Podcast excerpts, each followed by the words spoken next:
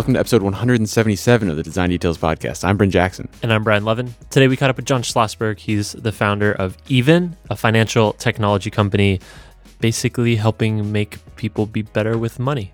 Uh, we dig into uh, the reason behind starting the company, how things are going, uh, his background as well. Really, really awesome episode. Uh, so great to chat with John. Before we get into it, though, we want to thank Ueno for bringing this episode to your ears. Ueno is just the best digital product agency out there. They're doing incredible work for some incredible companies. I think Jenny Johannesson won a bajillion like site of the or like portfolio of the year, and I knew I don't know we talk about her a lot lately because she just launched this like crazy And portfolio, but it's really good. Yeah. She won a ton of awards for it. Like I think awards and a bunch of other ones. I don't know. I saw a bunch of them being tweeted. Or no, Instagrammed? I don't know. Something like that. Jenny and the rest of her team have worked on products like Zero, Red Bull TV, Lonely, Pl- Lonely Planet, Reuters, Jelly, uh, way back in the day, Google Santa Tracker. Uh, their website has a ton of awesome case studies that you can go and learn from and be inspired by. That's at ueno.co. That's U E N O dot C O. They're sponsoring the show because they aren't trying to sell you anything. They don't look for return. They just want you to check out their work, be inspired. You should follow them on their social media because they are hilarious uh, on their Twitter, Hilarious. Instagram, and Dribbble. All those links are in our show notes. We love their team. We can't thank them enough for sponsoring our show. So once again, go to their website, ueno.co, and get inspired by Jenny and crew. Uh, that's U-E-N-O dot C-O. Yeah, there are a lot more people than just Jenny there. She's just kind of getting the spotlight right now. She, yeah. Uh, She's rad. you can join them too. Yeah. If you scroll to the bottom of their website, they're hiring product designers and a design intern in 2017 here in San Francisco, as well as product designers in New York City. Click those links at the bottom of their website. Tell them we sent you. Get a job. Work with those awesome, awesome people at Ueno. Thanks so much, Ueno, for sponsoring the show. And with that, let's get into episode 177 with John Schlossberg. My name is John. Miamo John. Um, most people probably don't know who I am, unless, and for good reason, unless they've read that extremely long Quora essay. Unless Uh, they read Quora or Twitter. That blew up that one day. The one time, uh, three years after it was written, thankfully not posthumous. Yeah. Um, yeah, I, I work at a company called Even. Uh, it's a startup. Uh, we've been at it for a little over two years. Um, we are trying to build what I would describe as a new type of bank, uh, one that manages your money for you. By far the hardest design problem I've ever had to solve. If I knew how hard it was when I first started, probably would have shot away from it. Isn't money just easy though? Like we just, Uh, you just mon- do money. yeah, money's really easy. Uh, it affects everyone, and everyone's different, and so you'll be I fine. money, you money, he, she money. Just- Yeah, I would I would recommend staying away from money things. Um, Oh, I'm expert at that. My dude. that's the thing. It's in our life. It's very easy to ignore it, but when you're like focusing on that every single day, it's Yeah. uh, it's it's been pretty hard for me. Um, yeah, I, I actually w- one thing that's I should probably say up front is I'm not a very good designer with a capital D. Like I don't read designer news. I didn't Because that's about- what makes you good. I didn't know. I didn't know I about think this that thing. helps. I didn't know about this thing that you mentioned the the open the office hours. Um, Ah, yeah, Dustin's thing, open office hours. yeah, I kind of live out under of a office rock. hours. Why is that? Um, honestly, it's just that. So I uh, Is it purposeful or lazy? a, a little bit of both. Okay, I'm into Um, that. No, it's mostly purposeful. okay. So the thing is, I actually don't think that. And if you've read the Quora article, you're probably like 20 steps ahead of The Quora I'm about to say. article was about should designers have a seat at the table. Is Yeah. that correct? I just don't think that design is that important. That might be that blasphemous. Mic blasphemous. drop. Absolute blasphemy. He can't drop the mic. It's on a stand. Shit. So what, what design with a capital D? I think design with a lowercase d is incredibly important. What the heck do I mean Yeah. by that? Um, Explain. Well, the uppercase letter. Let's talk about the ascenders and descenders, the cap height and x height. figuring stuff out is super important. I love figuring stuff out, solving problems. And design is one tool among many tools for solving problems. Are you talking about pixel paint? uh, I don't really know what I'm talking about. uh, definitely not pixel paint because I have no idea what that is. So I don't think I'm talking like about that. Like people outside design tend to talk about design as like slapping a coat of paint on a thing. Oh, Um, if you think that's what design is, we probably should we probably should have a talk. I was asking if that's what you were talking about as yeah, capital yeah, D that's one example of it. Yeah. right. Um, I mean, we, we don't need to get into this because you can like spend hours and hours defining. Yeah, what's terms say, design? Like, Can we what just talk about design what- is? Yeah. We could ask a hundred designers about the definition of design, and you'll get nowhere. Words are bad. Words- Should should designers call themselves designers? That's the thing. That's a very good question. That is an excellent question. In fact, one of the things that I really try to emphasize with people around me is this idea that everyone is a designer because ultimately your goal in figuring stuff out is to come up with some idea that solves a problem better than anyone else can. But that idea could come from anyone. Mhm. Um, this what I'm about to tell you is is true. So we use this startup at our office called Managed by Q Yeah. and they employ um, Operators. people who come into the office and build stuff, clean stuff, make stuff work.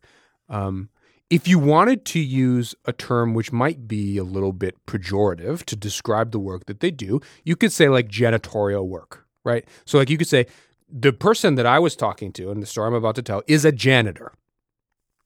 And we were trying to solve a problem, a design problem with the way we were showing information on a on a screen, our metrics, our like business success metrics to everyone in the office. And we're trying to figure out the optimal way to communicate this information such that every to, the optimal place to put the screen, I should say, such that everyone would see it. So that there was no ignoring the reality of the the metrics. And this is a design problem Mm-hmm. And I'm a I'm a designer. If you look at my resume, right, I we employ really good designers. Ryan, my co-founder, uh, is an amazing designer. Worked at Facebook, um, and we couldn't solve this problem. And here's this managed by Q janitor. Although I knowing this individual, and I know he's way more than that, and that's true of almost every individual. But uh, you could call him a janitor. And he was able to solve the problem of where we should put this monitor to ensure that everyone would see it in like two seconds. Is he not a designer? Did he not solve that design problem? If in the conversation that he happened to overhear, I looked at him or Ryan looked at him and said, You're not a designer. Don't talk to us about this design problem. What would, would he have felt good? Yeah. Good enough to give us the solution? Do you need to have a specific job title in order to solve a fucking No, problem? it's ridiculous. Do you need to be able to use Sketch in order to solve a problem? Nah, need- dog, Figma. I'm, so, I'm sorry. That, I'm, I'm totally to push the kidding. button with I'm you. totally kidding. I won't push that button again. Um, the obvious answer to this question is no. Uh, everyone has strengths and weaknesses, and given the problem you're trying to solve, some strengths are more necessary than others, but you never know where those strengths will be.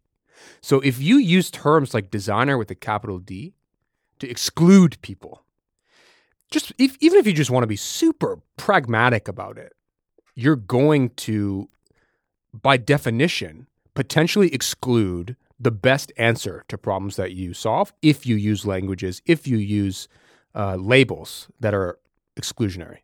So try to stay away from those. And that's kind of why I try to live under a rock. It's like I just don't want to associate myself with that stuff because I know that I'll get really into it. And I, I'm trying to almost be hyperbolic in setting an example of how anyone can apply their brain and their intellectual horsepower to solving problems, regardless of their background, uh, regardless of what some arbitrary organizational structure and its arbitrary titles says that person is responsible for. To try to be as inclusive as possible. so, speaking of background, how did you get to be a capital D designer, John Schlossberg? Uh, an accident. Uh, That- that's I probably think that's why. most people, right? Well, yeah. I mean, the the, the truth is that uh, uh, I'm not sure I've ever told anyone this before. Great. So my brothers, my I have an older brother. He's four years older than me, and no one knew.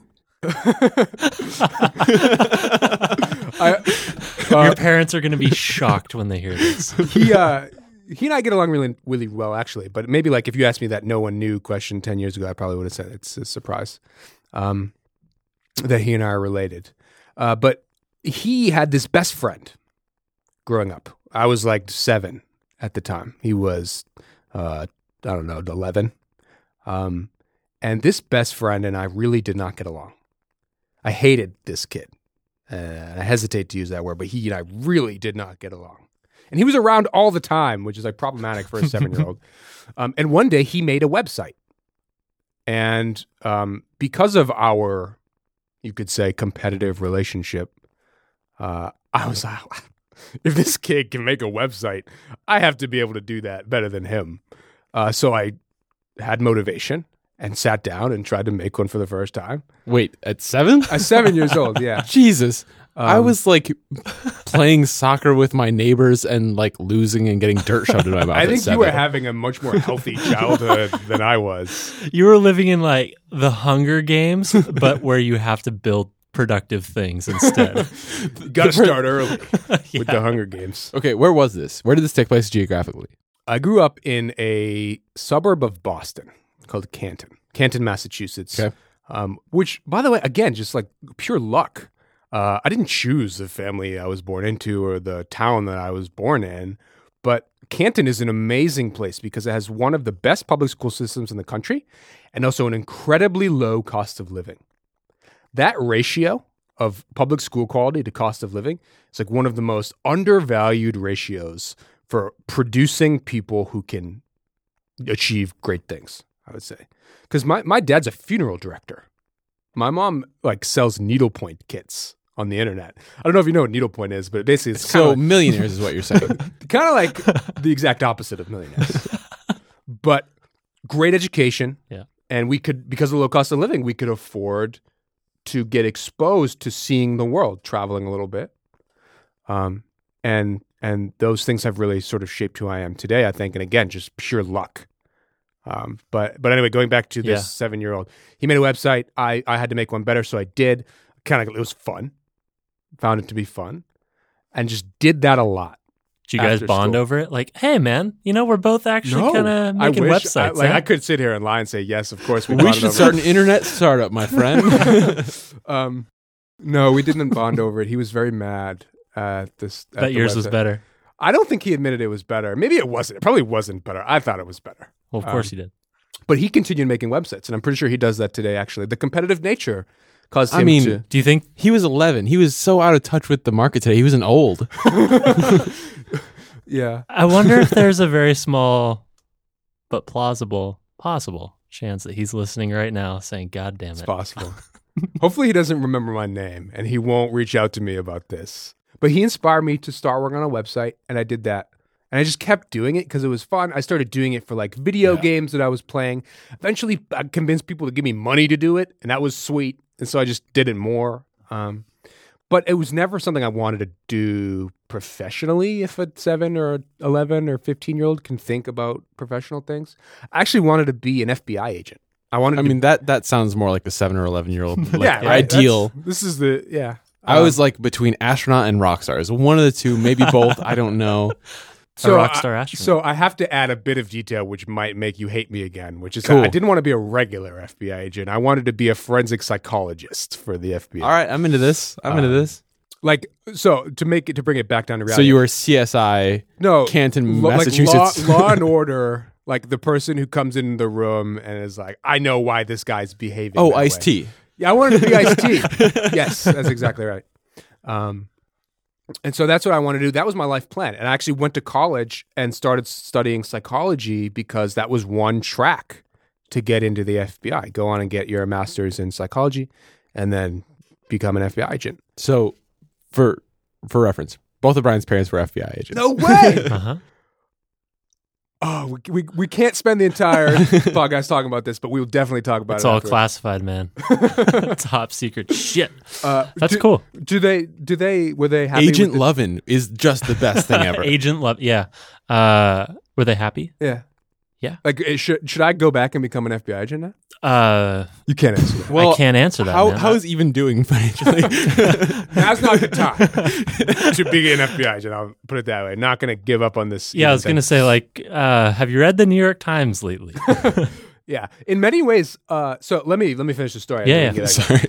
Um, we never do that. so at at the time when I was like a sophomore in college, the FBI had this program, and I don't think they do it anymore. And your parents might know. yeah. They, they called it like Rising Stars or something like that, Mm. where they would bring uh, high potential, so they or so they thought, undergraduates to Quantico, and I had them shadow an FBI agent. Um, and I did this, and within like 20 minutes, it was abundantly clear to me that this was not the career path that I should go on. I done goofed. Was was the shadowing mostly a cubicle? Yes, exactly. and like a cubicle where the like field agent in charge uh like was shitting on the guy that I was shadowing for no Oh, reason no. that I could understand. Like really bureaucratic red tape stuff. Um and I was I, th- in hindsight this makes perfect sense to me, but at the time I was I was like a 19-year-old. I didn't know anything about myself. Uh, so this was shocking because my entire life had been planned out. Mhm. Um and it completely derailed it. And so at that point, it was too late for me to change my major. Um, and I was stuck. And I graduated in 2009, which was like the worst time to graduate in American history since the Great Depression. And so an agency in New York offered me a job the day that I graduated. literally the Rookie move day. agency in New York. Oh, they didn't know what they were getting themselves into. Um, Does the agency have a name? huge. That's Which- a pretty good agency to At get the hired time, by. though, not so huge, not so well known. They were really small. Um, but they offered me a job as their first product designer. oh. And they didn't really know what that meant. And I definitely didn't know what that meant. Wait, what? They, they, they- Uh, ba- uh, uh, because you were freelancing through college or something, or yeah, I He, think he did websites. So you I'll made tell- a website when you were I'll tell- 7 and they were like, I'll tell "God you a damn, this story guy about, is." about what happened, how this happened, and and uh, the person who is in this story probably listens to this, so it'll be very amusing to hear if he agrees with this telling of the story. Okay, Um, is, it- is it a friend of ours? I don't know. We'll we'll find out. you don't know all okay. our friends. We're gonna get to the name. Okay, good. Okay, so uh, I went to interview with them uh, in Brooklyn. Uh, I was in upstate New York. That's where I went to school at Skidmore, and I took the train down. And I interviewed with like 30 people, it felt like 30 people. And then the creative director of of Huge of the agency came in last to interview me, and his he had one question. His question was like, "What have you done?" And I basically went on like a 70 minute rant about everything, every project I had worked on, what was awesome about it, um, all this cool problem, these cool problems I'd solved. He didn't say anything for like 70 minutes. He just looked at me. And when I was done with my rant, he looked me straight in the eye. His name is Joe Stewart. He was the creative director of Huge at the time. He looked me straight in the eye and he said, John, I think you're a pretty cool guy, but you definitely need to be out of your comfort zone for a while. And then just got up and left. And I was just like, keep in mind, I'm like a 21 year old at the Yeah, time. yeah. Uh, and I was like, what just happened? So is that a, a no? I had no idea. And then the recruiter came in and was like, so Joe thinks you're interested." So- that went great. and then I just, they kicked me out. I uh, didn't say anything. And then I got a call a f- uh, a few days later from one of the other partners and said, uh, we'd like to offer you a job as a product designer. And at that point, as soon as he had, as soon as he said to me, you need to be out of your comfort zone for a while, number one, I knew he was right. I knew that this guy just owned me. That I was sitting there for like 70 minutes telling him how awesome I was and had no clue about anything. That my calibration of what awesome even meant was so far from correct that it wasn't even worth explaining. And he just owned me. And I was like, I need to be around people like that more. That was like a transformational moment for me, actually. Was him, this guy, Joe Stewart, owning me. So thank you, Joe, if you're listening to me um, tell this story for the first time. Um, and that's how I became a designer. It was like uh, just it was the job that I could get in the recession. Um, simply because it's something that I did for like 15 years. If I played the piano for 15 years every day after school for like three hours, I'd be pretty sick at that too. I think it's just that I didn't play the piano. Sick pianist John Schlossberg. I just did, yeah. Schlossberg guy. Terrible at playing the piano, but pretty decent at like making websites. Enough where someone gave gave me a chance, right? Like Totally. he gave he took a chance on me. Why? Why do you think that was? I That's I, what the song says. Because you were a cool guy. Because you played piano on the side. uh, I don't know. I, I honestly don't know. Hon- if I were You never to asked say- him. No, Huh. I wish Joe, get at me. Yo, Joe. you guys need to do a podcast with Joe in Okay. which he tells you about all the people he's taking chances on because he's taking ch- chances on a lot of people and like a lot. There's a lot of designers out there, I'm sure, who are just waiting for their chance. They need someone to take a chance on them and to put them in an environment where they can learn really, really fast. And that's exactly what Huge was. I call it like graduate school for design that paid me. Like I went in thinking I was good, and everyone that I worked with was so much better than me. And um, even just being around them, it just rubs off. It's it's like that you don't know what you don't know, but it's like you don't know what you can or can't do yet. Like it's I experienced this as soon as I moved to the Bay, and I was just like, wait, I'm real bad. this, this is real not good. The thing is, I was a jerk, and I thought I was good. See, I thought I was good too. I'd worked for all these big clients, and I was like, oh, this is gonna be great. Like Hmm. my work is still up on like Bed Bath and Beyond's website. That's super weird to me. Yeah. But I knew nothing. Yeah, I, I thought I knew everything. Actually, knew nothing. The I, I showed up for work. They threw me on on redesigning Target.com, and I was working with like seven of the best designers at the agency, and I was like making my mock-ups and like, oh, I'm so proud of this. I'm gonna bring it to the design review, and they're gonna love it. And then the other designers would present their work first because I was the most junior person. And I would just look at their work Skip me. Pass. and just out. Can I leave? Can I just go re- rethink what I'm doing with my life? Is that possible? I'm I'm only doing mock-ups for now. uh, or uh, I, I wanna- wireframes. I want to come back to huge because I have a few more questions there. Uh, but quick interjection. So Joe took a chance on you. Now you're a co-founder of a company. It is where, a pity that our theme song isn't "Take a Chance on Me" right now. Ah, Take a chance on me. That's all I can think every time. Yeah, we should take a chance, take a chance, take a chance. uh, you know, you're hiring people now. Uh, you're looking for designers to hire. What are things that you would look for to say maybe this person isn't the most qualified in terms of having worked at this place or shipped this product, Oh, such a good question. but I'm willing to take a chance on them because Yeah. So if I were to sit here and rationalize post hoc why Joe took a chance on me, I would say it's because the work that I had done was so like I was working by myself. I'd always worked by myself. I was delivering like entire websites, the entire stack of a website, figuring out what it should say, writing the copy, doing the visual design, doing everything, actually building it. Having to think so critically about the work and so holistically about the work that he was like, this person, if I can just fix him, it's like high leverage. Like, so so this brain of his is the brain is pretty decent.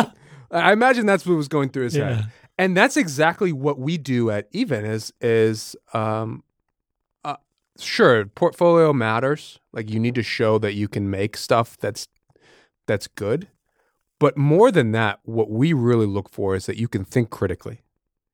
That you can think critically about pretty much anything. That you can sit there and ask good questions, which allow you to understand what's important Mhm. and then put pieces together and say, okay, I know what is what I should spend my time on. Because that's the hardest skill to develop. In fact, you you could say that if you don't develop it by the time you're, I don't know, 25, that you just get so accustomed to doing things a different way that it just won't develop organically anymore. I don't know that that's true. we're talking about identifying what to work on in the first place. Yeah, cri- just critical thinking in general. It's the type of thing where you really need to be around people all the time that that really emphasize that to get good at it because of how hard it is. Um, and so we really look for that uh, because the design stuff, if there's like the essence there, you can pretty much tell if the essence is there. The essence of like what good good like taste would be a good synonym. Like you can tell if someone knows what's good. They might not be able to produce it yet. They might be very critical of their own work. They might be they might love their own work, but deep inside they know that they're not at the level of of like the best taste out there. You can really t- tell that I think from a portfolio very quickly. But that's not that pales in comparison, I would say, to the importance of like can I think about what I'm doing to prioritize how I spend my time. Um, Did you learn those skills at Huge? No question. No question. I grew the skills at Huge. I think that again, this is just pure good fortune. I think that Sure. the psychology degree that I had Ah, yeah, yeah. really taught me to think critically. Um, I don't, I don't know how familiar you are with with like psychology papers, but Um, Oh yeah, my my old pastime psychology most, paper. of them are, Papers, yeah. most of them are crap. Okay. In fact, there's been a lot of news recently about how many psychology papers are just not reproducible. Um, they're just crap. the phrase psychobabble comes to mind. Yeah, perfect. Love the phrase. Um, and I had this professor again. Like I didn't choose this professor or just good fortune. This professor who I spent a ton of time with um, in his office, just talking about work that he thought wasn't crap, and it really allowed me to see through um, the bullshit. I don't know if that's a word I'm allowed to say, but We're big fans of the word bullshit. yeah, and that, in fact, that might be like a more a more approachable way to describe this. Is like stop what you're doing, sit down, and think about which parts of the thing you are, are about to work on aren't bullshit. Really get to the core of it. If you can do that, um, you're, you're just like 80 steps ahead of people who don't do that. Even.com slash careers. well, people ask me all the time, like, what's the difference between a junior designer and a senior designer? And it's like, oh, you want me to distill that into one thing? Sure, I'll, I'll give you a soundbite. The difference is that a junior designer will spend 80% of their time uh, doing work and 20% of their time figuring out what work to do. A senior designer will do the opposite of that. They will spend 80% of their time figuring out what work to do and 20% of their time doing the work. Um, and really, the way that you can suc succeed at that is by thinking critically about what you're trying to achieve, what the pieces of what, which pieces are important, which pieces are not important, what the 80 20 of it 80 20 of it is. And what I mean by that is the 80 20, when I say that, that's the, so there's this concept in thermodynamics called the Pareto principle. Um, and basically, this law says that 80% of the effects of a thermodynamic reaction are caused by 20% of the causes. So, like, if you can really focus on the causes that achieve the 80% of the results, that's where you should be spending your time because it's just way more uh, leverage. Like, you're going to achieve so much more with so much little effort, less effort by focusing on those things. It turns out that the Pareto principle applies to tons of stuff outside of really nerdy thermodynamics. the first principle of thermodynamics. Yeah, there you go. We could like the, the Pareto principle applies to everything. It applies to design. It applies to building a startup. It applies to how you should decorate your apartment. It applies to everything. Focus on what matters. Okay. So, sidetrack briefly. It often feels like that 80%, either to you or maybe it's something you're putting on people around you that you feel like it's procrastination. Hmm. Say more about that. What do you mean? Like, how do you differentiate between I'm not ready to work on that because I'm still processing it and I'm not ready to work on it because I want to do something else. like I definitely, I, I feel a sense of clarity when I come back to a thing. Like I just need to focus on something else for a while, and that's a part of it. There's also like a practically thinking at this problem for a while, like and going back and forth and back and forth. And sometimes it just feels like procrastination. Okay, so we're, I'm I'm gonna give you a weird analogy. Perfect. That's really what I wanted. Please answer in form of weird analogy. Um, that's my goal here. As many weird analogies as possible. So one of this is a theory that I have. Uh, I call it the cognitive energy cup. Okay. Uh, I swear it's not weird. Um, I've So- read your blog, so I know it's coming. Have I blogged about this? No, but you mentioned it once. okay, so imagine that you, when you wake up, you have a cup, a glass, uh, full of cognitive energy. Everything that you do throughout the day consumes some energy from your cup, but it consumes it depending on the activity at different rates. So, like sitting in traffic consumes energy, maybe at a pretty low rate. Uh, solving a really hard design problem, like the real the meat of it, like the the non pixel pushing stuff, consumes the energy at a really high rate. All the stuff, though, consumes energy, and you have a fixed amount of it. Now consider that the cup um, is actually made out of the energy itself, but like a more congealed form of it, such that if you if you get to empty, but you keep trying to pull from the cup, you'll actually start to eat the cup, like a Willy Wonka. You know, like the Willy Wonka candy cup, where like you drink out of it and then you bite the cup and it's like made of candy. Same thing. Uh-huh. Um, My cup would be made out of chocolate. Chocolate milk in a chocolate cup. That's what that's what this is. Um, But that's really dangerous because if you eat the cup, the cup gets smaller. Yeah. And when you wake up tomorrow, you'll have less chocolate milk in your chocolate cup because your chocolate cup is smaller. Um, and so the reason I'm giving you this super weird Willy Wonka chocolate cup analogy My chocolate cup overfloweth. is like you need to understand. Dude, if your chocolate cup is overflowing, you are in a great spot in your life. or it's just really small. don't firstly don't let yourself get it to a small cup if you try to solve hard problems and you just don't feel like it what that means is your cup is empty and if you try to work on those things you're going to make your cup smaller and smaller and smaller and all of a sudden you're going to hate life and you're going to get burnt out. That's what that's what burnout is is your cup is really small. So you need to manage your cognitive energy wisely. The hard stuff when you wake up and your cup is most full that's when you should be solving those problems. Uh, when you have most cognitive energy. Don't force yourself. In the afternoon when you just like don't have the energy. Don't force yourself to solve the hard stuff. It's okay to procrastinate, to to work on the less important quote unquote things. Um, but it is important that you use your cognitive energy wisely, and it's important you solve the hard problems because, like, ultimately, at a startup anyway, you know, at, at even when you're you're trying to solve these really hard problems for these um, people that often you you can't relate to, and you really need to do a lot of research to understand. That's like hard work. It's really cognitive energy consuming work. And so we we actually like build an organization around this cognitive energy chocolate milk cup principle, Uh-huh. where like we really set aside mornings, no meetings. Mornings are the time when you're doing this hard work. Mornings are the time where you're solving the hard problems. In the afternoon, if you want to do meetings or you want to like push pixels and like choose fonts and stuff, not that there's anything wrong with that. It's important too, but it consumes cognitive energy at a, a slower rate. So it's totally okay to do that stuff in the afternoon, but be wise about how you use your energy. I just went on another rant. Where are you spending It was a most of one. your? Where are you sipping most of your cup these days at even? Right now, so this is a complicated answer, but so context switching. Um, what that means is basically like, um, as a founder of a company, you are doing, by definition, hundreds of different things. You're, you know, designing a landing page. You're talking to a potential customer. You're uh, designing the actual product. You're managing someone. You're trying to recruit an engineer or a designer. You're doing all these different things.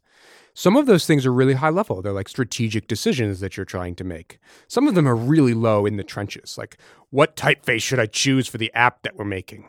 Or like, what color should this button be?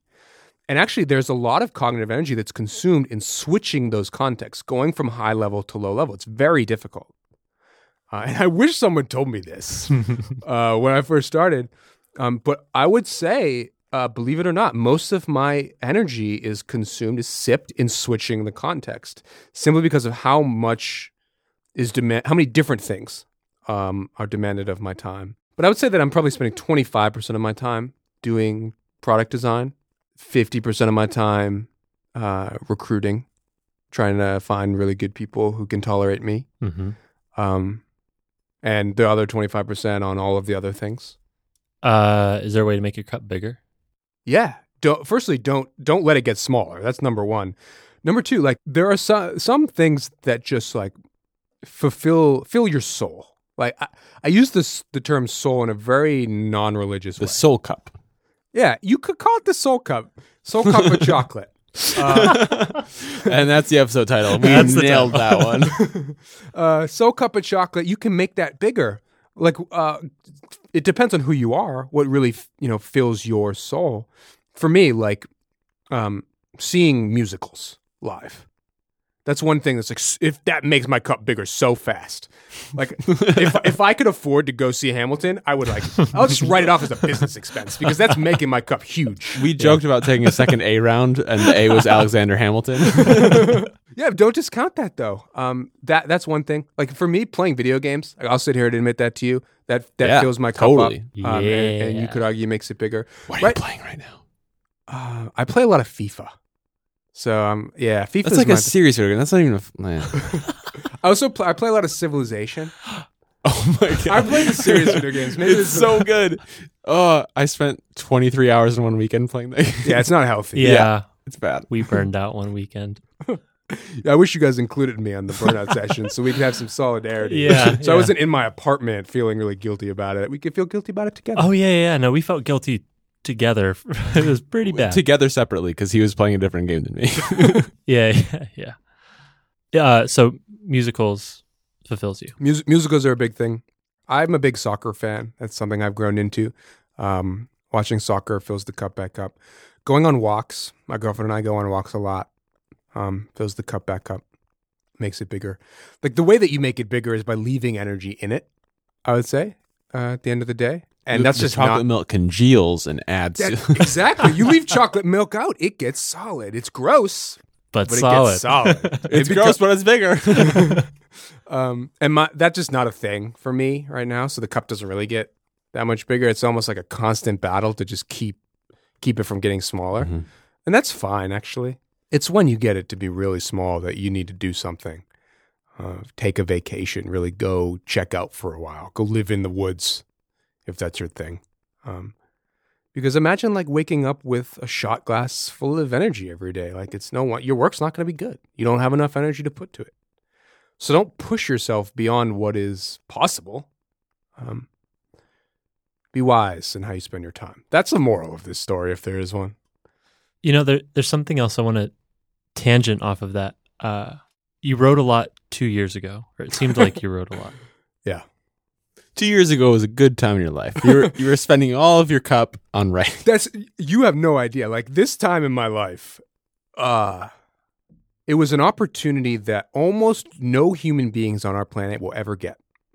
I made an app which was really successful. A bunch of people gave us four dollars for for a magic trick, basically. And what was it? It's called knock to unlock. You knock on your iPhone, if it's in if it's in your Oh my god! I gave you four dollars. Thank you. you enabled this. Fuck! How did I? Give it back. Thank you for your money. It was so great. You enabled me to spend a year thinking about. I was so Life. hyped on that shit when it It was really cool, right? Yeah. It's really cool, and and um, it put me in this incredibly fortunate position where I didn't have to work for like a year. And I was like literally sitting outside in an Adirondack chair, like thinking about what I wanted to do uh, with my life, and like what, how I could communicate some of my ideas to people. And that's when I wrote all this stuff. Um, I just don't have the time to do it now. Uh, probably Uh, for better. Can you share a little more about that? Like, what did you come up with? Because the things you wrote about don't seem to me that they were what should you do with your life. They seemed actually quite tactical and Well, one thing I should make clear is anytime I write something, it's really so that I can understand what the hell is going on in my head. Um, so uh, I, it seems weird. Like, so perhaps the audience, uh, the people who are listening, you don't understand. Uh, know the details of this Quora post thing that we've been talking about. Basically, I wrote this post called "Design Doesn't Deserve a Seat at the Table." I wrote it like three years ago, and no one cared at all when I published it Quora posts don't exactly go big. because that wasn't the atten- in- intention. Yeah, I was yeah, really yeah. just trying to like c- get my own thoughts out there so I could make sense of them. totally. Um, and then like randomly three years later, it blew up and became this thing that people seem to care about now for some reason. but basically, the reason I wrote it was so that I could understand what was important to me, how I felt about business and and how to create value in business and what actually mattered. But I will say that there any anytime you do something, there is very likely some catalyst that that pushes your motivation uh, beyond the threshold where like now I'm going to do something. Um, BJ Fogg, uh, Stanford professor of behavioral um, economics, would call this like the tipping point or the trigger. Mhm. Um, my trigger was this post uh, that someone had written um, about how designers had like earned a seat at the table in Silicon Valley and were at risk of losing it because like they weren't designing good stuff. And I was like, oh my God, this is so absurd. What are we even talking about? Like, why are we even talking about this? We're focusing on all the wrong things. Uh, I should write something about that, I can write even this though no one will care. um, and so I sat in my Someone is wrong on the internet. yes, that's exactly Yeah. what it was. It was not any cooler or more intelligent than that. Uh, someone's wrong on the internet. I can write something. Uh, so I did, and no one cared. And now people care. Uh, three years later, I'm still not sure why, but they do. I think it came up at an interesting time in an interesting conversation. Like people were still having this should designers have a seat at the table thing. We do this should designers thing way too often. Way too often. Um, You've missed you've missed a lot of the good ones by by being under a rock. So well, kudos, they're, kudos they're the you. ones that make me mute a significant part of my timeline. They're Uh, that good. But you know, I think you've the the trigger for you is actually pretty interesting to me. Do you disagree that people are not working on interesting and hard problems? And one piece of data I have is that a month ago you tweeted. I'm going to quote one of your tweets. Uh, you said, "I'd like to put together a list of startups that are hiring and working on real problems." What do you mean by that? What do you mean by real problems versus? So this list is coming. I have not abandoned this, even though it was a month ago. And um, so th- this is a very valid question. What the heck is a real problem? If you will read one of the subtweets of that tweet, oh shit! the subtweets or the reach? Like the oh, reply. I guess I replies. got okay. Uh, subtweets is a different thing, so my dude. someone challenged me on this, and like, what's a real problem, uh, jackass? Didn't actually say that. but Uh, I'm they adding talked about. Twitter. Yeah, yeah. Yeah, is Twitter solving a real problem? Um, and the answer, of course, Man is- on Twitter asks. of course, Twitter solves real problems, although it's not really clear what they are. Um, no, real problems are not a thing. And in the past, I have said almost vociferously, hyperbolically, there is no such thing as a real problem. You should never shit on an entrepreneur or a designer or an engineer for working on a quote unquote fake problem because the way that you actually solve real problems is usually indirect. It's usually by accident because the real hairy problems are so systemic they're so complicated that the solution is not obvious and there's no way you could find it on purpose you have to achieve it indirectly so that i believe that um, however something interesting happened a month ago do you recall what it was The presidential election. Yes, the presidential election happened, and so that I think changed the calculus of how you should talk about things because how you talk about things matters a lot. It influences people. It causes people to act one way or another based on uh, heuristics. I would say, like, am I am I doing the right thing with my time? Um, and so, what I mean by a real problem with this in this new world, this this post election world, is a problem that addresses the fundamental inequality that exists in our society. And there's many different types of inequality. Inequality of economic opportunity. Like as a as a white male from Canton, Massachusetts with great public schools and low cost of living like we talked about, I play life on easy mode. I can get access to any opportunity that I want. Uh, I can go to any school that I want. I can pay, my parents will pay for it, right? I can move to Brooklyn and join this agency because my brother can afford to rent a truck and drive me there. That's real economic opportunity. Without that, I wouldn't have been able to get to the job.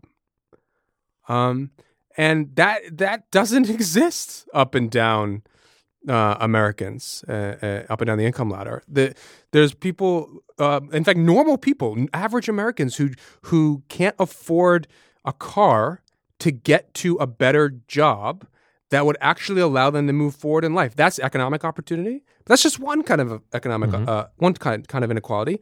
How about healthcare? Inequality of healthcare, even just where you live, and the proximity to a hospital or to a doctor who um, has the specialty that you need. Like that's another type of inequality. So affordable access to quality healthcare is, is tremendously unequal in our country. How about education? The same the same thing is true.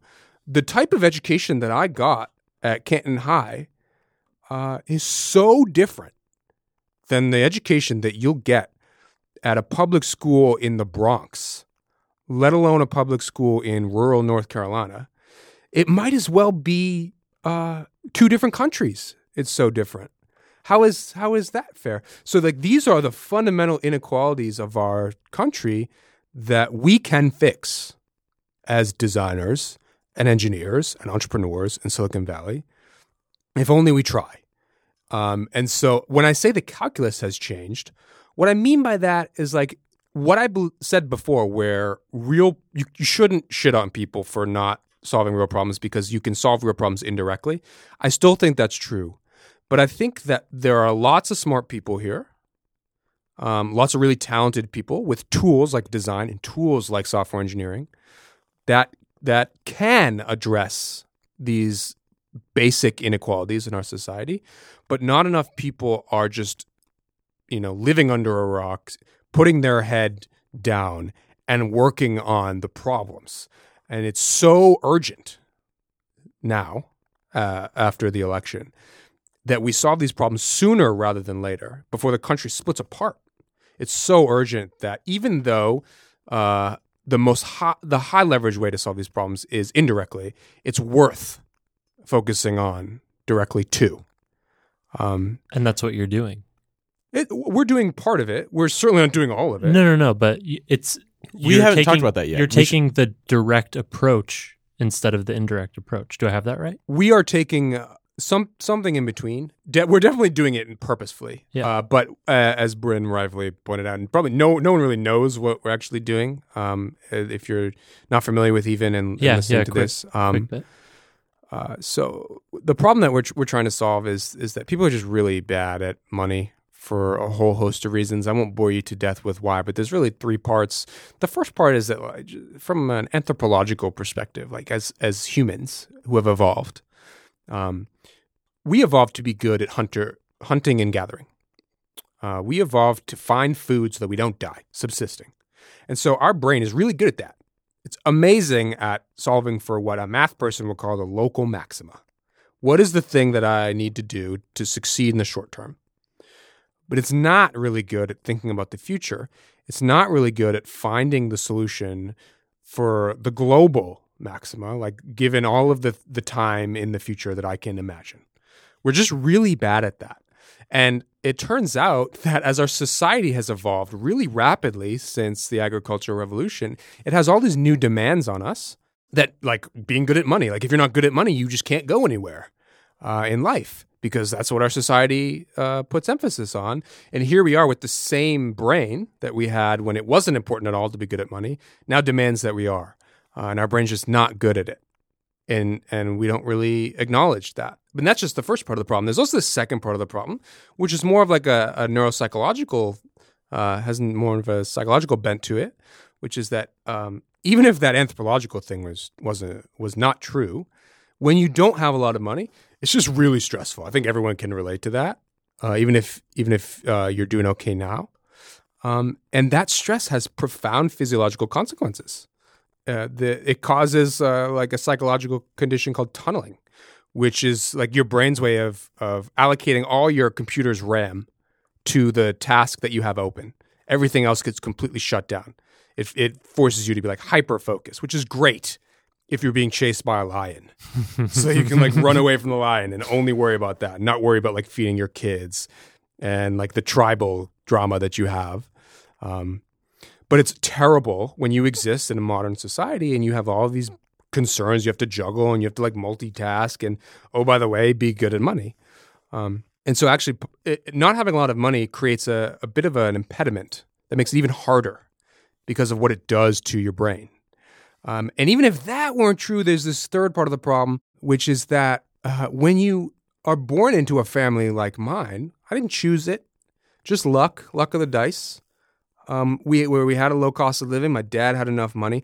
I can get this credit card that I ca- I spend money I'm going to spend anyway, and it will print free plane tickets just for spending money because the bank wants me as their customer. If I was born into the family next door to where I grew up, the Feeneys, their dad worked for the town and made maybe like twenty thousand dollars less. Not a huge difference not only could they not get access to that credit card, but the products and services that they would have access to to do the same job would take 10 and 20% of their income. Payday loans, overdraft fees, low balance fees, late bills. Um, that that's just that's it's like a tax. It's a tax on you simply because of the family that you're born into. And when you combine all these things together, it's like, whoa, uh, someone should probably do something about this, right? Um, and so that's what we're trying to do is solve this problem, this economic inequality.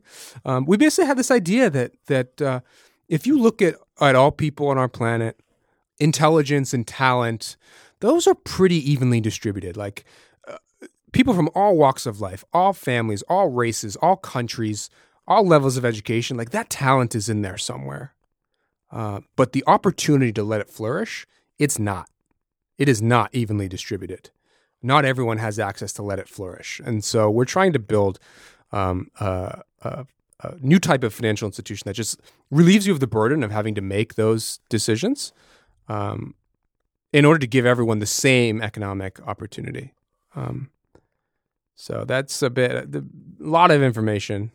You Um, thought about this. yeah, in that year where uh, thanks to Bryn gave me four dollars, I could sit there and think about this. Kind Thanks of Thanks a lot, Bryn. Now he's You've solving funded my dreams, solving man. Economic Yes. inequality. You have funded my dreams. Putting my money where my mouth is four years ago. It, it's fascinating and it sounds pretty like simple and straightforward to solve, right? It, Dude, I wish- it, it I w- sounds simple. Yeah. I wish someone this- told me how hard this was going to be. This is easy, huh? I wish my mom sat me down and was like, "Look, you don't realize what you're about to do. It's going to be hard." No one said that to me. I mean, I knew like entrepreneurs talk all the time about how hard it is, but you like don't appreciate it until you're doing it. Um, you know, it's really hard. What's Um, hard about it, yeah. Why are you complaining what so much, hard? John? John?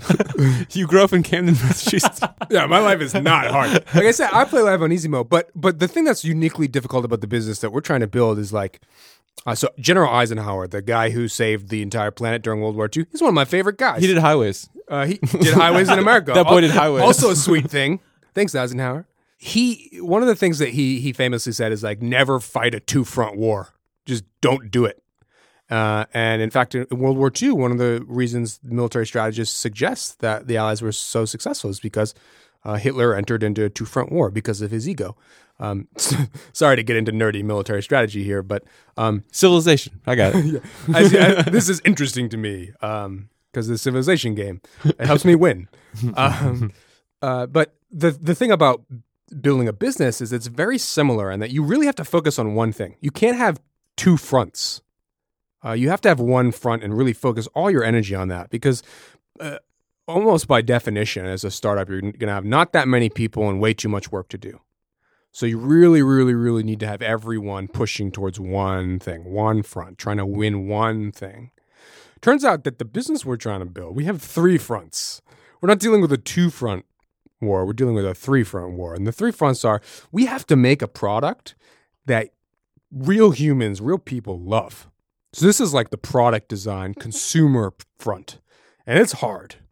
Um, super hard to make a product that people love. Second front, we also have to be a financial institution. We have to be like good at math. we have to do numbers Yeah, real we gotta, good. We gotta make spreadsheets real good. uh, we have to be good at math uh, because we are like giving money to people, and we kind of want that money back. Uh, and so we need we need to have financial models, uh, which uh, are hard enough. But we've actually invented new financial models that have never existed before. So there's a lot of uncertainty there, and there's a lot of ways to get it wrong. So we have to fight that battle too. And then we have this third front where we also have to sell to big companies. Um, because of the way that we are going to get our product in people's hands, where they offer it as a benefit. Uh, it's a way that we can reach a lot of people really quickly. I see. So we Yep. kind of also have to be like an enterprise company. We have to fight like the enterprise front at the same time. This is not unprecedented. There are lots of startups that have like two fronts. Um, and I'm sure there's some that have three, but it does make it harder because you have to you have to juggle three balls in the air um, all the time. Two balls is pretty easy. I can do two balls. Give me two balls right now. I'll juggle them. But three, uh, it's I don't know about that. So yeah, it's it's it's it's hard, but design is incredibly important to all three of those things. Believe it or not. Uh, and again, just if you actually think about design with a lowercase d as like solving problems, um, you can apply it to all sorts of domains, including math, including convincing a VP of HR at a Fortune 100 company to use your thing. Like it's all just figuring stuff out, and design is like one way of figuring stuff out. And if you practice it a lot, you can get really good at it. Uh, but it's like really powerful, actually. You can apply those some of the things that you learn. I have found to uh, other parts of the business too. One thing, if we're keeping this military thing, military metaphor going, if you have a small team fighting on three fronts, it sounds exhausting. It sounds challenging. How do you keep people motivated? And the background of this is what you wrote on your website. I, I really liked a lot of your writing. Was you want a ruthless culture? do I have that right? I think I did use those words. At you some used Yeah, yeah. ruthless Yeah. the word ruthless so i want to know a little bit about how you think about building a team that that can fight that fight on three fronts as a small team, building and inventing new things. No one named Ruth. Also, with this context of you believing in what I'd love for you to describe as a, a ruthless culture. Yeah, I, I've evolved. My, I I've evolved my vocabulary. Okay. Um, so yeah, caveat this: I was three years younger, uh, three years less wise when I used that word. I don't think that word's wrong. the The way that I would put it now is, um, we I really believe in autonomy a lot. I really believe in empowering people to truly make their own decisions, giving them the information that they need, and then getting out of the way. In fact, the, like the ethos, if I had a, a soundbite, would be like hire great people and get the fuck out of the way. That's that's really the approach that we take. That sounds easy. it does sound easy. it's it's not what happens by default. That's the thing. Yeah. So you have to like really go out of your way to make it work in reality. It's like great it's great on a blog post. It's super easy to write about this. But it's not how humans work normally in real life. Uh-huh. I have found and learned the hard way. Um, and so you have to be purposeful in designing an organization that actually allows people to be autonomous, gives them the information that they need, empowers them to make real executive decisions. Um, but if you do that, if you succeed at, at achieving that level of autonomy, uh, you can do a lot. You can fight three fronts with very few people. Now, the reason the word ruthless is still relevant is to achieve the same amount of results with with fewer people, even if you're you're succeeding at this autonomy thing. Um, you need to find people who want to thrive in that type of environment, and the type of person that I have found that actually will thrive in that environment versus the person who thinks that they will. And uh, as someone who thought that they would and then is now doing it, and a lot of days I get up and feel like I've made a mistake. Uh, most days I don't, but a lot of days I do. Where did I put my cup? exactly. Uh, a lot of days I feel like I've made a mistake. I'm not sure if I'm that person. I'm not sure if I'm that person I wrote about in the blog post. Um, but the person who will thrive every day is someone who just really wants to make stuff happen and is willing to be ruthless about it. Now, that doesn't mean like being mean to people. It doesn't mean shitting on someone else's work. It does mean focusing on uh, actually achieving the results and and in many cases only caring about that. Um, and if you actually find if you bring people together who just really want to make change happen in the world, as I believe we have, it starts to become infectious, um, and and it can rub off on people. Um, and over time, you can have you can expose more and more people to this kind of ruthlessness. But at the very beginning, you have to find like crazy people, uh, people who probably are like a little bit maladjusted to society. Done. Um, All over it. yeah. And so I think we've, I think we've may, maybe we've achieved that. Uh, time will tell. Uh, we've got a lot to prove, certainly. What's uh what's your measure of success for even? Over what time period? Because I, so I'll give you, I'll give you the, That's the a great place to start. so uh, I- my my I don't talk about this a lot publicly because it's insane. Patrick Collison says a lot of really smart things. Uh, this Patrick Collison is the CEO of Stripe. Says a lot of really smart things. One of my favorite really smart things that he has said is that as a startup founder, as a CEO, you really only deserve to think as far out as your company has existed. So if your company's two years old, you can only think two years out. Should not be worried about things five years out. If your company's two months old, if you're just like getting started, stop worrying about things far out in the future. You've got stuff to deal with now. You should be thinking about the next week. And so I don't talk about this a lot because we're like two and a half years old. And so the metric that I give you is like generations. But that's the real answer to your question. Um, my metric of success, if we have succeeded at uh, evening the playing field, giving people access to economic opportunity, the way that we will know is if more people get four year degrees after a generation has passed.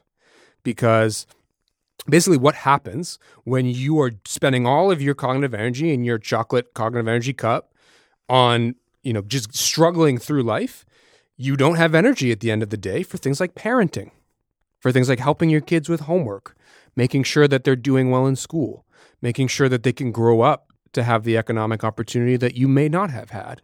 And if we are successful at relieving the burden from people, that means they'll have cognitive energy in their cup at the end of the day to help their kids be better at school, to go to a four year university, and to get the economic opportunity that they didn't have. And so it will take us a generation. That's literally like 25 years at least. And we've only existed for two and a half. So it makes me very uncomfortable to be saying this out loud. But that's like the ultimate metric of success, I think. We have others. We have short term ones, but those are the. I don't share these with the board. Uh, but, the- hope they don't listen. but yeah, but this is this. That's the that's the ultimate one. I would say. You mentioned you wouldn't share this with the board. Mm-hmm. I think Sorry, Keith, if he's listening. Um, I think people tend to withhold specific information from people, especially employees. Mm-hmm. I think people tend to lie and say that they're doing better than they are. Mm-hmm. And you just said some things that, I mean, they're recorded. so when I say I wouldn't say this to the board, Keith actually, one thing I'll say about him, he believed in what we were doing before I did. That's a bit of an exaggeration, uh, but I, I owe the guy a lot of uh, uh, credit. Um, and I have said these things to him. When I say that I wouldn't share it with the board, it's like the board is not interested. Any board of any company is not not interested in a metric 25 years out. Um, like a year out is the max. Um, so like I'm not going to make a board deck about increasing attendance at four year universities. Sure. In 25 years. I would 25 love to be in that board meeting. Um, but you make a, a great point, which is that uh, a, it's often seen as strategic hmm to uh, make it seem like things are going better than they are. Mhm. And you can understand why, like, right? Like, let me tell you right now if you ask 100 founders what the hardest part of their job is or their biggest problem, Hiring. almost all of them will say hiring. And anyone who doesn't say hiring is lying to you. Uh, hiring is the hardest problem, and like it's like a it's like uh, a sales game. You have to you have to make things seem amazing. You want to get on this good ship lollipop. Um, at least that's the most. That's Do you the, say that though? no good shit lollipop. I don't think I've ever said that out loud. I got Did this you good say- shit lollipop. Did you say good ship lollipop or you good know shit lollipop? the good, the value of that phrase is it sounds like both, Nailed and it. it's up to Fuck. you. Nailed it. Two for one. It's, it's a two front metaphor. Yeah. Um, no, but you can understand why it's selling, right? Mhm. Uh, you want to you want to make things seem amazing so that you can convince people to take a chance on you as a founder. Like what I don't think people realize like I- have insecurities too, right? And like I'm sitting down with this like really strong engineer. It's like, is he gonna like me? Is she gonna think I'm not an idiot? These are what's going on in my head. And so the natural uh, reaction is to present yourself in the best light and we can get carried away with that and make and maybe lie a little bit about how things are going because it's important that you control the perception of your company because in many cases perception is reality. Um, but it comes with some trade-offs.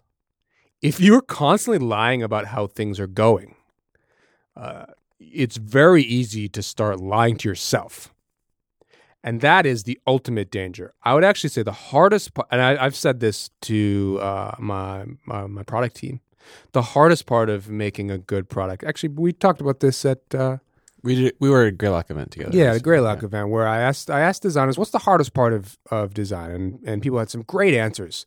Not what I would have said. I would have said the hardest part of design is managing your psychology. The number one challenge in managing your psychology is not lying to yourself.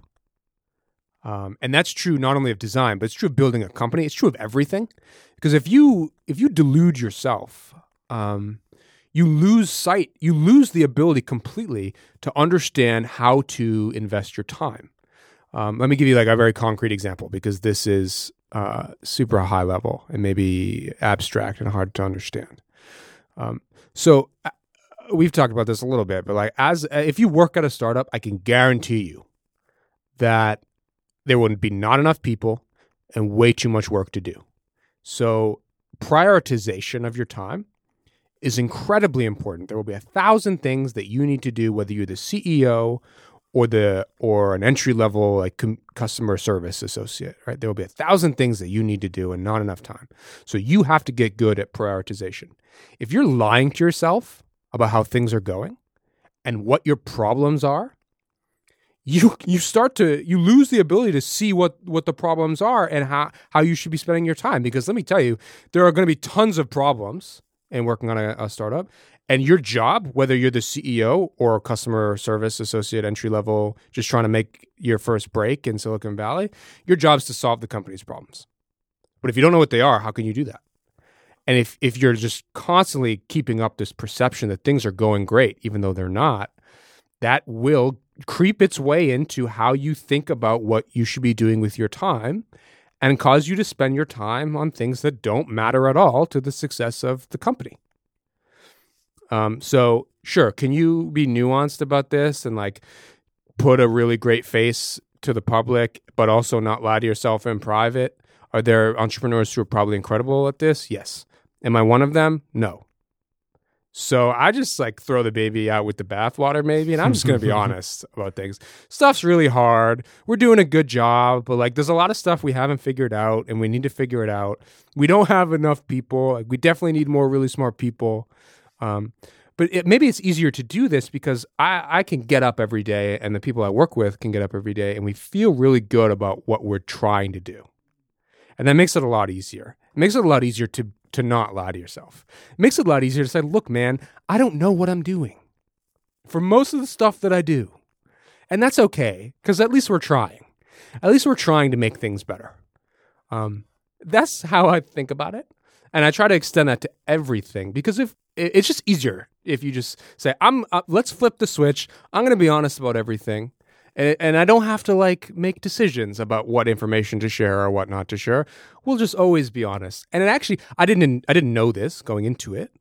Um, this was not like a grand strategic master plan, but one of the great uh, benefits of flipping that switch and just not lying about anything about how things are going is that people really start to believe the things that you say all the time. It's like if you give feedback to someone they know that it's coming from a place where of, of earnestness, of genuine try, genuinely trying to make uh, your job easier, trying to make the company more successful, trying to make the world better. You don't have to like do this calculus when someone says something to you about like what are what are the real motivations? Mm-hmm. Like are they just are they trying to manipulate me?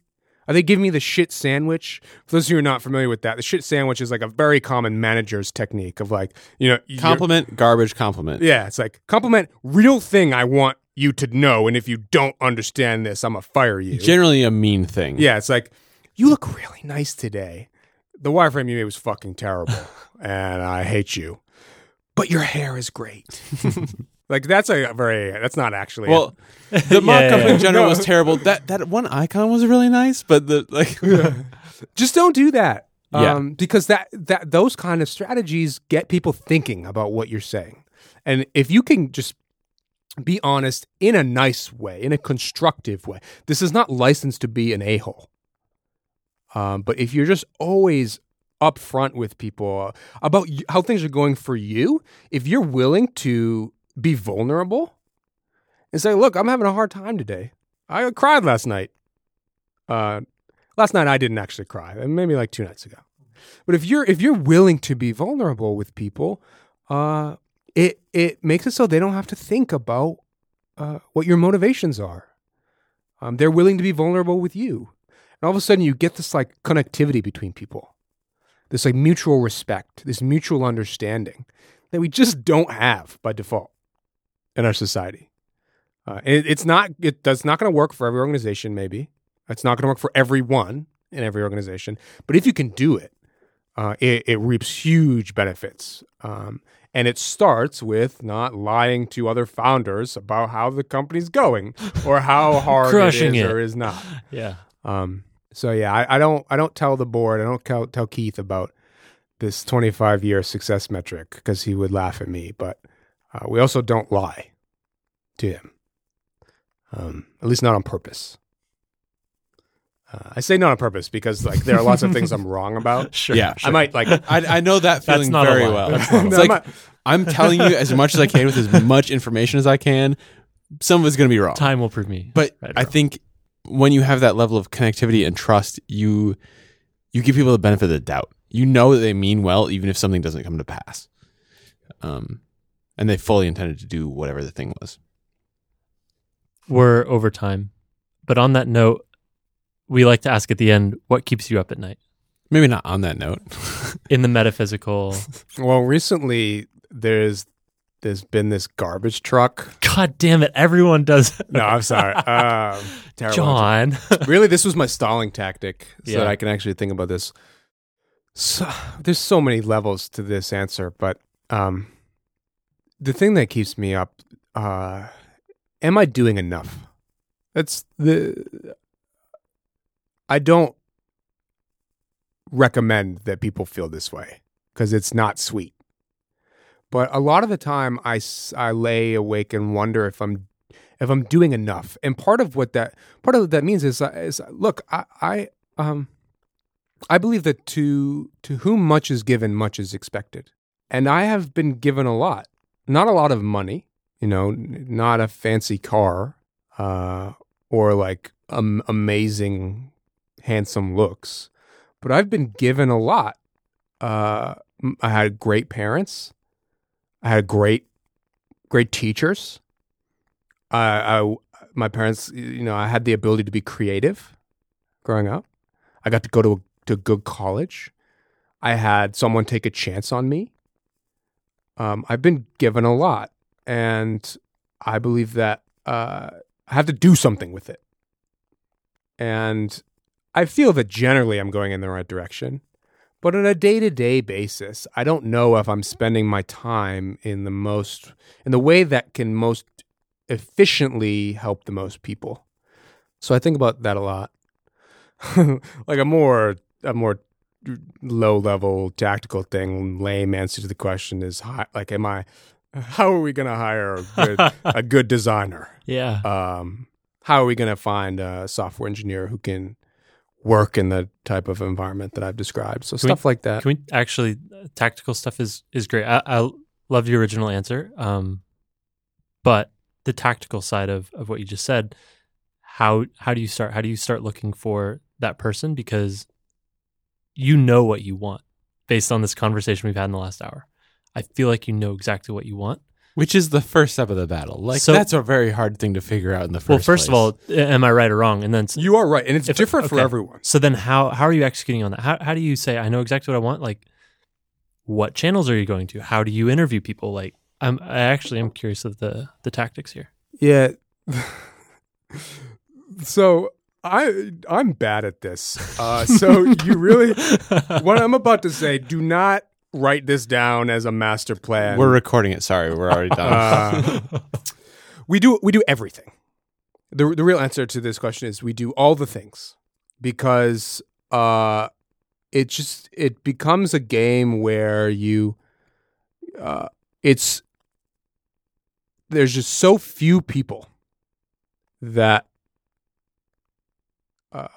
are willing to work with us. I'll put it that way that the, and you have there's no correlation of like where they are that I have observed that would help us find where they live, um, like uh, places that they've worked before, schools that they've come out of. None of that stuff indicates whether or not there's someone who wants to exist in this crazy, autonomous, ruthless company that we are building.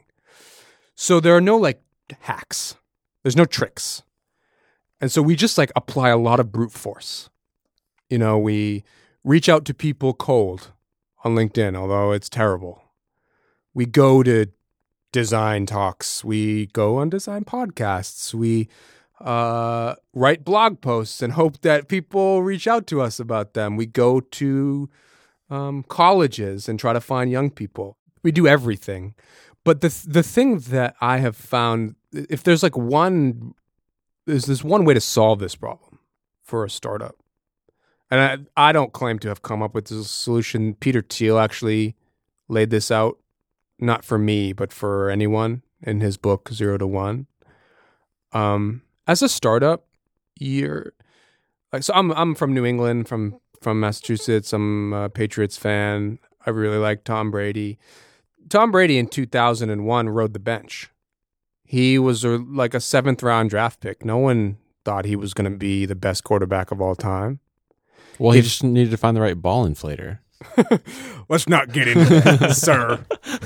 Uh, but like, if you let's roll back to 2001, and like Tom Brady comes up to you and is like, "You should join the Patriots. We're gonna win three Super Bowls." Firstly, he wouldn't like never say that, but if he did, you'd be like, "What? You're an idiot." What accent is that, Tom Brady? Who are you? That I, that was my Michigan accent. I apologize, people from Michigan. Um, that's what we are as a startup. That's what every startup is. We're Tom Brady in 2001. We think we're going to be the best quarterback of all time, but no one else does, and rightfully so. And so, if you want to get really good people, you have to find people who uh, Don't don't fight have the ball for you. God damn it, Brent. Are you secretly a Giants fan? Are No, you a it's, it's just Manning team fan? fans. I don't know what football is. Um, You have to find people who who believe in you enough to fight the po- the football poorly. You get out of here, Bryn. you have to find people who uh, who aren't discovered yet, who don't have a fancy resume, who can't look at you and say, "I don't need you." You need to find people who do need you, people who need to have a chance taken on them, like I had a chance taken on me. I couldn't walk into Facebook when I graduated and have them take me seriously. I couldn't go to Google. I tried. It's not hypothetical. Like I tried. I applied for a job at Google and they were like, "What are you? What are you doing here?" Uh, and so you need to find people and take a chance on them, um, and that's primarily where we spend our effort. And we spend a long time trying to find the signal of like who's a high potential person, who's the the Tom Brady, and I can be their ball inflator. Uh, that that's that's what we try to do. uh, uh, uh, uh, uh, imagine that right now you're talking to a lot of people that that could be that person. Like fifteen thousand, probably. What's the biggest thing that you've encountered as you've been going through this hiring process that people just fuck up? Okay, this is very easy. Hiring, don't think of it as anything other than you are a human, and there is a human somewhere out there on the other side of an internet connection looking at a screen just like you are, reading the thing that you sent, looking at your portfolio. Try to connect with that human. It's very important that you you actually make an effort to think about the situation that that human is in what they might be looking for and how you can get their attention. If you do that, no one does that. Let me be clear. N- 99.99999 repeating percent of people don't do that. If you do that, I will look at your shit. If you use my name correctly, if you spell it right, you're like getting a huge step ahead. Um, because I'm a human, right? Like I, I have a lot of stuff on my plate. Certainly, I look at a lot of portfolios. The way that you can stand out is not by like changing the background color of your website a thousandth time. It's thinking about the person that you're interacting with. Even if their avatar is their face on a llama. Dude, if you that's a signal. If you put a llama in your portfolio, bam, you're getting a job. Uh, this is real, takes. by the way. That's all like. you got, it's all about people. I actually oh, we have a notary out in the hallway. Can we stamp that? no guarantees. I do like llamas. Please do not make llama portfolios. Um, think about the people. This is not this is uh, this is not advice that applies only to hiring either. Like just think about the people and and everything that you do, and you're going to be a huge leap ahead of people who don't. Uh, there's a really good book about this, actually. If you if you really want advice, don't take it from me. Take it from a guy who wrote a book about this and sold a lot of copies. Well, you wrote a Quora post, so basically the same thing. Uh, th- okay. uh, this book, I'm just going to ignore that. Uh, this book is, is How to Win Friends and Influence People. This book is very controversial. A lot of people think it's bad. I think it's really good. But what it definitely does is causes it, it sort of points out that we're all humans. We all have insecurities. Uh, we're we're all you, we all have buttons that you can press. Figure out what the buttons are and press them. If you focus on that, that's how you can get the attention of someone who might give you a chance. That's a Pussycat Dolls song. Push buttons. Are you the comic relief? Is that your thing? Kind of. I can't think of a better way to end this podcast than with a Pussycat Dolls. Thanks for coming on. I'm, I I'm hope, sorry. that's the music that's playing right I'm now. sorry for everything. Thanks for coming on. Thanks so much for hanging out, John. Anytime. That was episode 177. Thank you so much for listening. Thanks to John for coming and hanging out with us. If you want more podcasts for your earballs, go to spec.fm. We have several other podcasts for designers and developers helping you level up. So many podcasts. So many podcasts. Uh, that's at spec.fm. And of course, before we go, thanks so much to Ueno for making this episode and so many other episodes like it possible. Go to ueno.co. That's U E N O dot C O. Check out their work, get inspired, follow them on Twitter, Dribbble, Instagram. Uh, they are a lovely and awesome group of humans that we are so lucky to know. And you can join them. Go to the bottom of their website at ueno.co. They're hiring product designers and design interns here in San Francisco, as well as product designers in New York. Uh, hit them up, tell them we sent you, get a job, work with an awesome team. Thanks so much, Ueno, for making this episode possible. We also would love your feedback. Hit us up. We're at Design Details FM on Twitter. Let us know what you thought of the show. Uh, we'd also appreciate it if you would go and write reviews on iTunes. It takes only a couple seconds, but we've read them all. We'd love more. So th- those are like the best thing. Like when you're having a hard day, those reviews. Mm, Sometimes when I'm crying alone, drinking hot chocolate on a cold winter's day, I'll just go scroll through iTunes reviews of our podcast. and then you notice that a bunch came in at once, and it pushed us way up the charts. Yeah. we're like top five. And a single tear rolls down my cheek into my hot chocolate. And I say, mm, that's salty. That salty chocolate. All right, that's a that's a wonderful ending. Super professional. I loved it. Uh, thank you everyone for listening. We'll see you next week.